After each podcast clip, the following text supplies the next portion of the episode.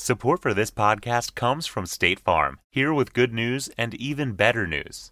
The good news? State Farm has new lower car insurance rates. The even better news? That means you can now get the service and convenience of a local State Farm agent at surprisingly great rates. State Farm can help you save more cash and get the good neighbor service you deserve. Just talk to your local State Farm agent or visit statefarm.com to find out how much you can save on your car insurance. When you want the real deal, like a good neighbor, State Farm is there. Hey everybody, great news! We have a live show. It's at 10 p.m. at the Dynasty Typewriter on April 25th. Yeah, we are going to be talking about Hollywood Forever and Paramount Studios. Heard of it? Double shot. Woohoo! So go to dynastytypewriter.com. You'll find it on there. We Mm-hmm. uh, Rebecca's also has the option. Uh, we're going to do a little ghost tour, a little walking right, tour. for the VIP Yeah. attendees. I mean, everyone's a VIP, but if you want to be VIP, VIP. all right, we'll see you there. The Black Dahlia's final days. I'm Jason Horton, I'm Rebecca Leib. and this is Ghost Town.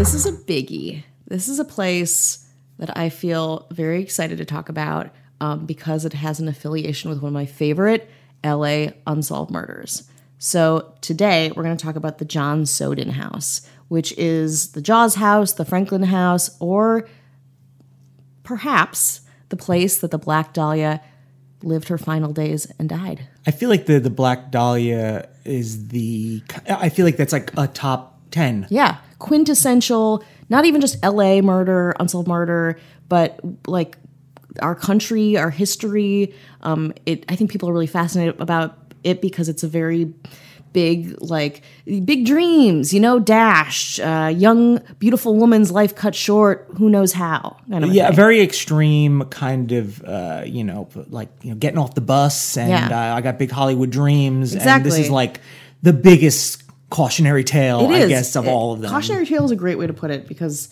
it is. It's like the dark side, and also the the way that she was killed, which we'll talk about a little bit later too, is really brutal. So it's not even like she was killed or she went missing. It's like no, no, we're going to take your body parts and chop them up and drain you and leave them naked for all to see in the middle of a park by Spoiler USC. alert! Um, it She's doesn't. dead. It doesn't. It doesn't end well. yeah, yeah. It does Uh, not end stay well. with us because we know you like things that don't end well. Yeah, but you know what? What? Uh, what? What didn't end, but is going well. Uh, we have a brand new twenty-five dollar patron on our Patreon.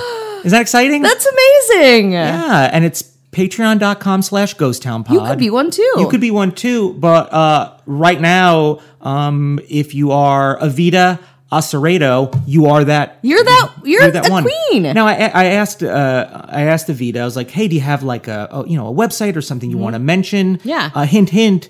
This is a very, very cost efficient way to promote something. Yeah. Pending approval, uh, but we're pretty chill. So when I asked Avita if she had any websites you want to mention Uh-huh. or anything, uh, here is her response. Hi there. I don't have a website, but if you can mention in a future episode that I'm in full support of Rebecca speaking like a sailor, F bombs included, I'd appreciate it. Love the content and keep up the great work, guys. Thank you, Avita. Oh my god! Yeah. Fuck! Yeah. Listen. I'm crying. Yeah, Avita, Avita paid for that. For that. I for, for your fucking love you. Thank you so much thank you, for Avita. supporting us. She That could have. She could have mentioned a This charity is website. the best day of my life. Yeah, yeah.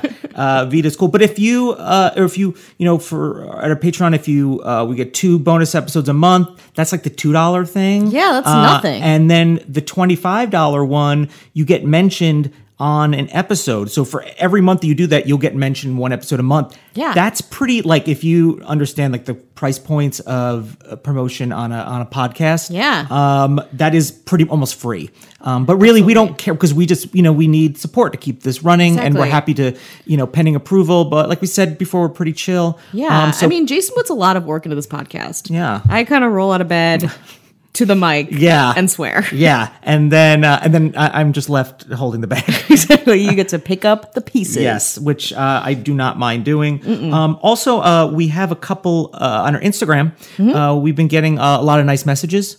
And our Instagram is Ghost Town Pod. Uh, I'm gonna, Check I'm it gonna- out. Yeah, I'm gonna, I'm gonna pull, pull some up. We're gonna see what some people uh, see what some people have to say. Exactly. So if you leave a message, who knows? You might get famous. Yeah, I don't know about that, but you'll definitely uh, let's see what we got here. Well, uh, you know, let's start with the we got a tweet first. I'm gonna go with the okay, tweet first. Why not? Um, and our Twitter is also Ghost Town Pod. Uh, this is from Mikhail Takash. Well, if it's not about my swearing, I don't want to hear it. Um, well, let's see. Uh, at Ghost Town Pod Forever, digging your broadcast with the added bonus of Rebecca's hashtag MKE-isms. Milwaukeeisms. Got it. Okay, Yay! that's. Okay. Oh, it, I, I wonder if he's a fellow Milwaukeean. Okay, so uh, P.S. That pornish action park background music brought back many VHS uh, flavored 80s memories. Hashtag, post, uh, hashtag podcast, hashtag podcast recommendations. So that was That's Rebecca's getting, amazing. getting all the love. I'm getting some traction. Yeah, Me some and traction. Action Park. Yeah, I am Action Park. Yeah, no, you I'm are. not. I'm Uh, not as dangerous. Um, okay, well, here's an Instagram message from uh, Juanma Bermudez. Uh, he, uh, we get into it, and he says, um, uh, uh, "Love the episode, uh, the black metal episode, which is the." yeah. Uh, um, and then uh, he's and he, he also says, uh, "I love that you made your episodes longer. Now my ride to school doesn't suck that much." hey, And the fact that we're talking about your your message on Instagram has made the episode longer. longer. You see how we we work that? for you and you work for us. Yeah. Do you see how that uh, happened? Symbiotic, Yeah. beautiful relationship. Yeah, and Ah. everything's going well with with you, Rebecca. Yeah, yeah. You know, I'm working hard. Mm-hmm, I'm still going on dates, which is a hellscape. Mm-hmm. Um, but yeah, I, I I work on the show right now called Brain Games, and there'll be more. I can't talk about it too much yet, but it was a show uh, on Nat Geo and the from 2013 to 2016, um, and we're rebooting it, and it's going to be really fun. I'm working a lot on that. Um, and doing this. These Yeah. are my jobs. Yeah, this is yeah. Know what I mean? You have you have you have two children. One is uh freaking gorgeous, and one is Ghost Town Mm-hmm. Podcast. and and one is Ghost Town Podcast. yeah, yeah. One of them pays me um, a living wage. Yeah, one uh, other costs money. Yeah, the other is just siphoning is- money. You see it. We are still using a microphone Yeah. that sits on five coasters. Yes. So, So- again, another reason to help support us. We put a lot of work into this. Don't you want me to quit all my jobs but this? Yeah. I do. Yeah, I do too. Make it a lot easier to, communicate with you. It'd be a lot easier to do this. I literally, I probably just sit with my stuff like outside your door, just in case you have a minute to podcast. Can you spare a second to podcast, Rebecca? Um, but well, usually people also don't realize too that I so I work freelance um, on TV shows, and it's like a good. It's usually like a three month chunk of time that is insane, and then I'm not. I'm freaking out because I'm not employed. Yeah. So we're in that time where I am employed and freaking out for that reason, and soon that will be not the case. Yeah. So the circle of life. And uh, like we mentioned in the beginning, we have a, a live show coming up that we're, we're trying to. You do. Very excited about our very first live show. Uh, you go to dynastytypewriter.com if you want Uh-huh. to check it out. We mentioned in the beginning, we don't have to get too much into that. Yeah, and again, if you want to support us, you already donated to the Patreon. You can just buy a ticket. Yeah. Oh, you mean just buy a ticket and not go Why as like not? a donation? How, yeah. How punk is that? That's It's like, crazy. right? That's like that anti-establishment. I know. It's like, hey, how about this? Yeah. You're never gonna see me, but I am here, Yeah. like an invisible benefactor. It's I think that's what like 50 Cent did too. uh, and there was a Ja Rule where he bought out the front rows of his concert. Oh my Just so no one would be there. Yeah. I mean, I don't know if that's That- a, a what true a thing. Weird. I hope it's true. Yeah. Um, but what a weird thing to do. Also, it's like when you look, when you gaze down upon the front row of your own concert. Yeah. You want to see nobody. Although I run, I just run to the front for Ja Rule. For job rule, Fyre Fest. John uh, Ja Rule. I call him John Rule, but maybe this is his name. John Rule. John Rule is my tax accountant. yeah, yeah. No one calls me John, John Rule except the IRS. yeah, exactly. Hey. But rules, your really your last name? He's like, yeah. It's like, wow, okay, that's pretty cool. Great, Um, hey. But yeah, we, I loved you in Fire, the Fyre Fest documentary. both both Fyre Fest documentaries. Yeah. Thank you so much. Um, so that's a little, at least a little fifty centism. It's That I, I try to work in every episode. Inside baseball, Yeah. fifty cent lovers only. Um, but I mean, you so that was that's an, that's a Hollywood tale. But That's a Hollywood tale, think we but got- I yeah. Let's circle back to the Hollywood tale that I teased in the beginning. I think I believe you did. You do, do on your walking tours. Do you do, the Black Dahlia? Do you work that in there? I feel like you mentioned at least Uh, mentioned it downtown, yeah, Downtown, because yeah. downtown, the Biltmore was the it's a hotel downtown. It's the last place that she was ever seen. It's really beautiful. Uh, the architecture is incredible. It's it has been kind of the the crown jewel of hotels downtown, um, which was the hub of the finance district and all of the like attorneys. Like it for so long, downtown was uh, an actual downtown. I guess I could say. So you go into the Biltmore. You can Downtown go- was like an uptown. Yeah. Like in a way, if you like think of it like that. That's true. It's like it's uptown, baby. Exactly. You know? Just uh, people lived there and worked there. And now that's not untrue, but LA is sprawling, as you all listening probably know. Um, but you can go to the Biltmore. You can get a, a drink called the Black Dahlia, which I've made before. Which maybe I'll put the recipe up on our Instagram because it's really boozy and very fun. Uh, but you can walk through the doors where the la- the last place she was ever seen, which is pretty Yeah. eerie and haunting. Um, but I want to go back, get back to the John Sowden house because I think this house is also really fascinating in lots of different ways, but also including the Black Dahlia. It's got so much to it, and you're like, okay, how does this exist? It's just chock full of history, baby. So I visited this house. And this is a story in and of itself. I was in one of those underemployed moments slash unemployed, and my friend Jesse Birschbach was like, I am catering an event at the Sowden House. And I was like, amazing. That's like, I thought she was just going to talk to me about it. And she's like, I want you to help me. And I was like, uh, first of all, I've never worked in the food industry at all. I have no experience with that. I don't know. Sanitation eludes me a lot of the time. So it's not an ideal fit. But she knew that I was pretty obsessed with the Black Dahlia and then I wanted to be there. So I went there, did my first and only catering job. I wore black pants and a white shirt, classic. And I got to experience this amazing home, which we'll put lots of Instagram pictures up because you can't even, um, it's, it is like nothing you've ever seen. It's structurally very interesting. There's this middle walkway. It's like a fortress from the bottom. It's in Los Feliz too, so it's in on Franklin, up on the hills.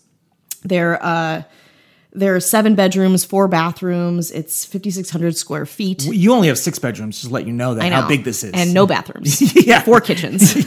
So I was confused to say the least.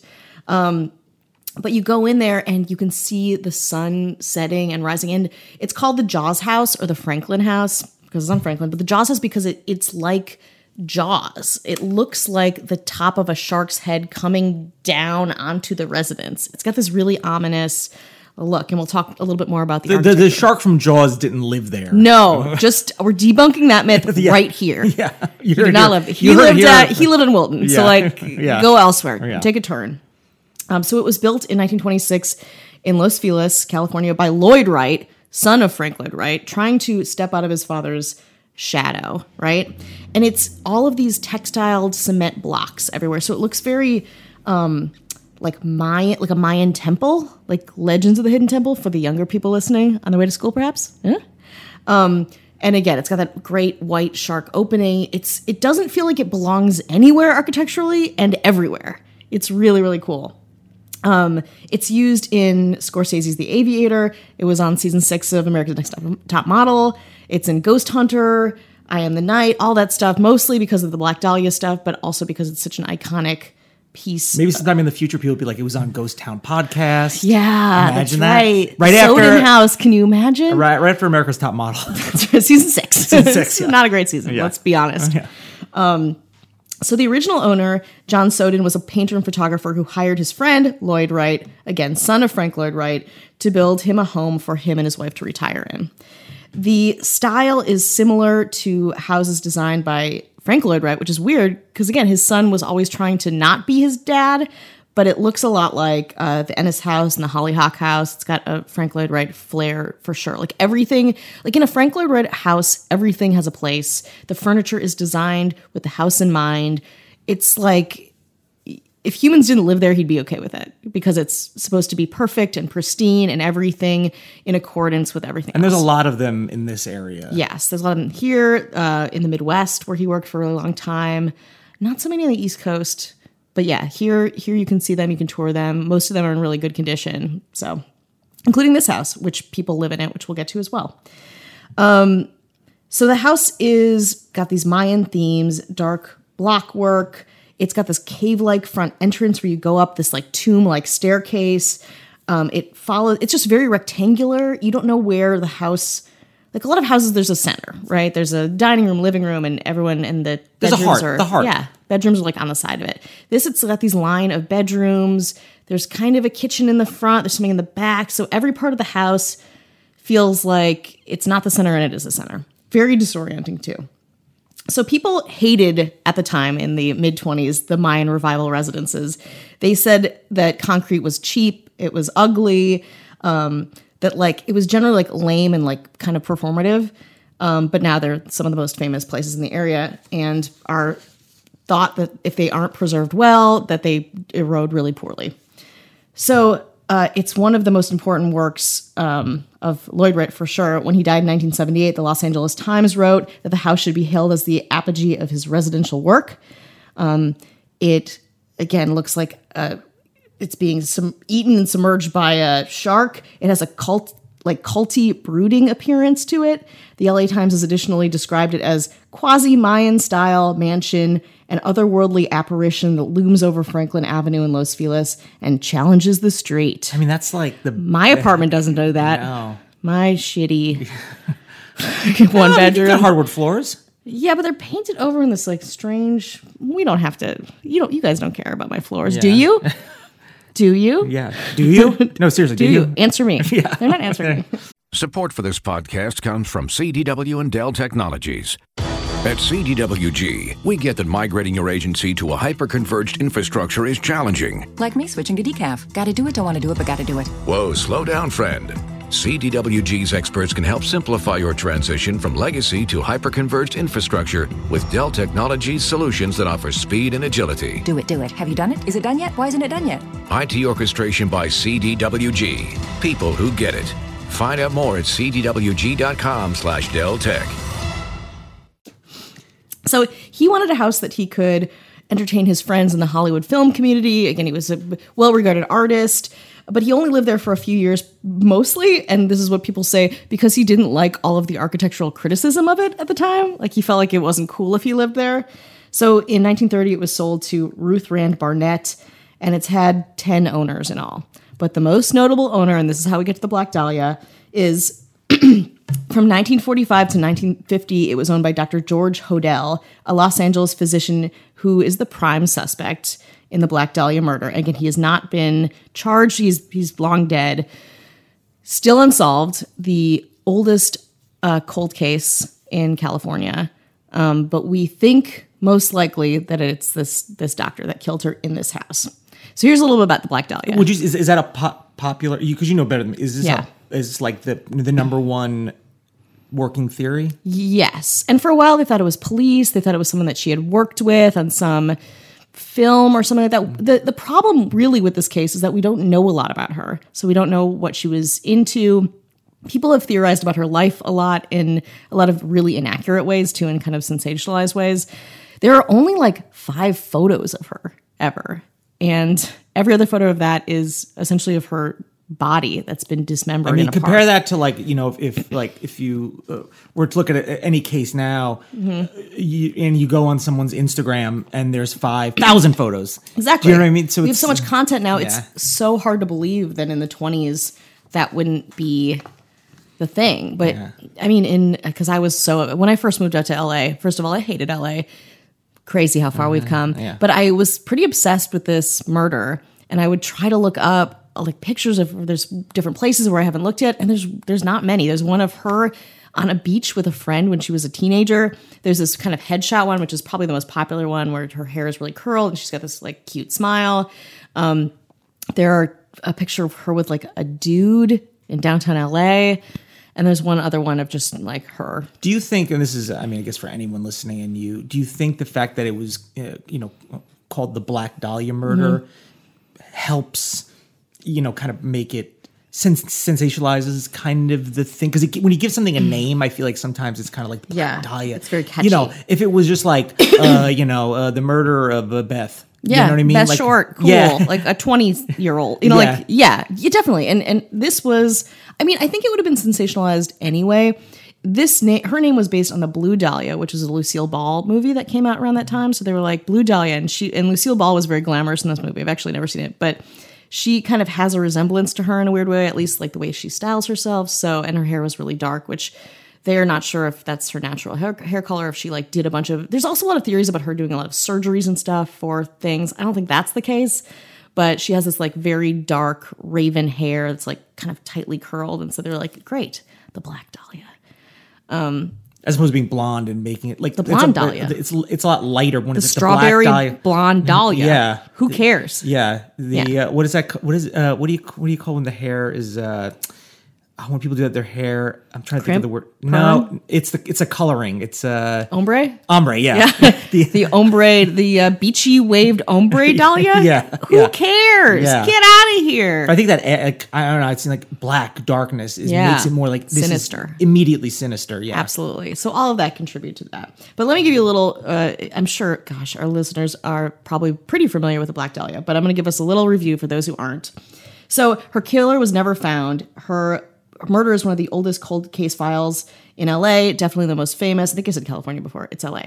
Uh, so she was born Elizabeth Short in Boston, Massachusetts on July 29th, 1924. She loved cinema. By her teens, she had set her sights on becoming a famous Hollywood actress. In the mid 1940s, she was living in Los Angeles, California, working as a like maybe a waitress. People have said that she was a prostitute. People have said that she didn't have a job. She was like sleeping on couches and going on dates to get meals from dudes. We have that in common, you know. We do. Um, No, no, me, and the Black Dahlia. Oh, okay. I And could. How do you know? How do you know? I don't know. you don't know. right, I don't know you. hungry. I don't know you at all. I'm always hungry. So she was dreaming of catching her big break, hence the, the reason why the story is so iconic. In January 1947, when she was 22, she was brutally murdered. Her body was cut into pieces, severely mutilated. She had a lot of like, um, you've probably seen this picture because the police photos are out there too. And when I'm talking about her photos that I've found of her alive, I don't mean those. It's like her mouth is like Joker esque. People have cut a smile into it.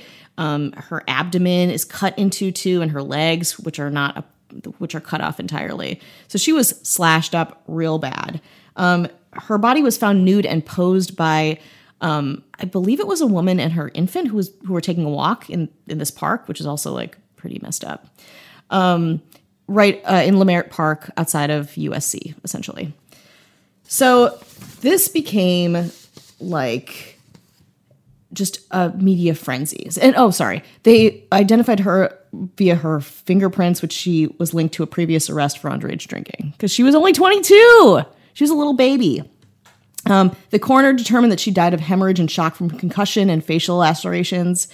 After speaking with Short's friends and acquaintances, the LAPD realized that she'd vanished six days before her murder and kind of led investigators to think that she had, was kidnapped or had tried to go somewhere and, and was stopped.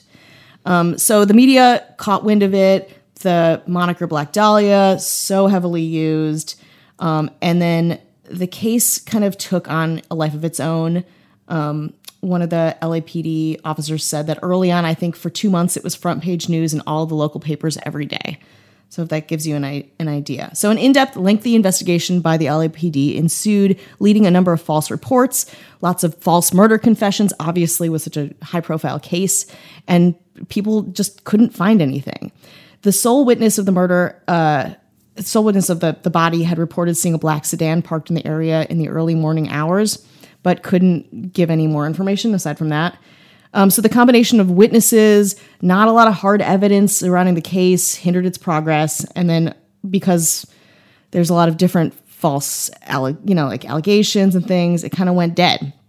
Um, but in 2013, an article in the San Bernardino, Sun detailed a more recent investigation of the case by retired police sergeant Paul Dostie, homicide detective and author Steve Hodel, and a police dog named Buster, who has a keen sense of smell, which gave the case new life.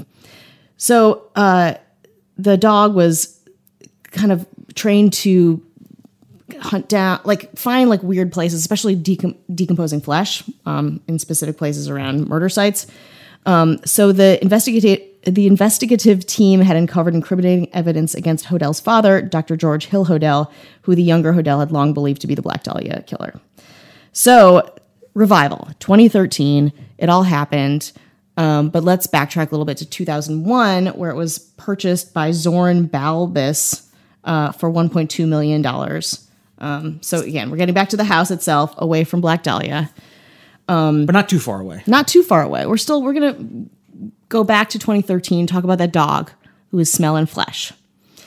So when Balbes bought uh, the house, he said it was a wreck. He spent 1.6 million dollars on restorations. He was really vocal about this too. He was like, "This house is shit. I'm spending all this money just saying um, you LA hates its history and doesn't like preserving it." Um, and then the way he renovated it, uh, like all of the preservationists were like, all the preservationists were like, you didn't do this right, whatever. But if you go to the house, like I did, it's still really beautiful.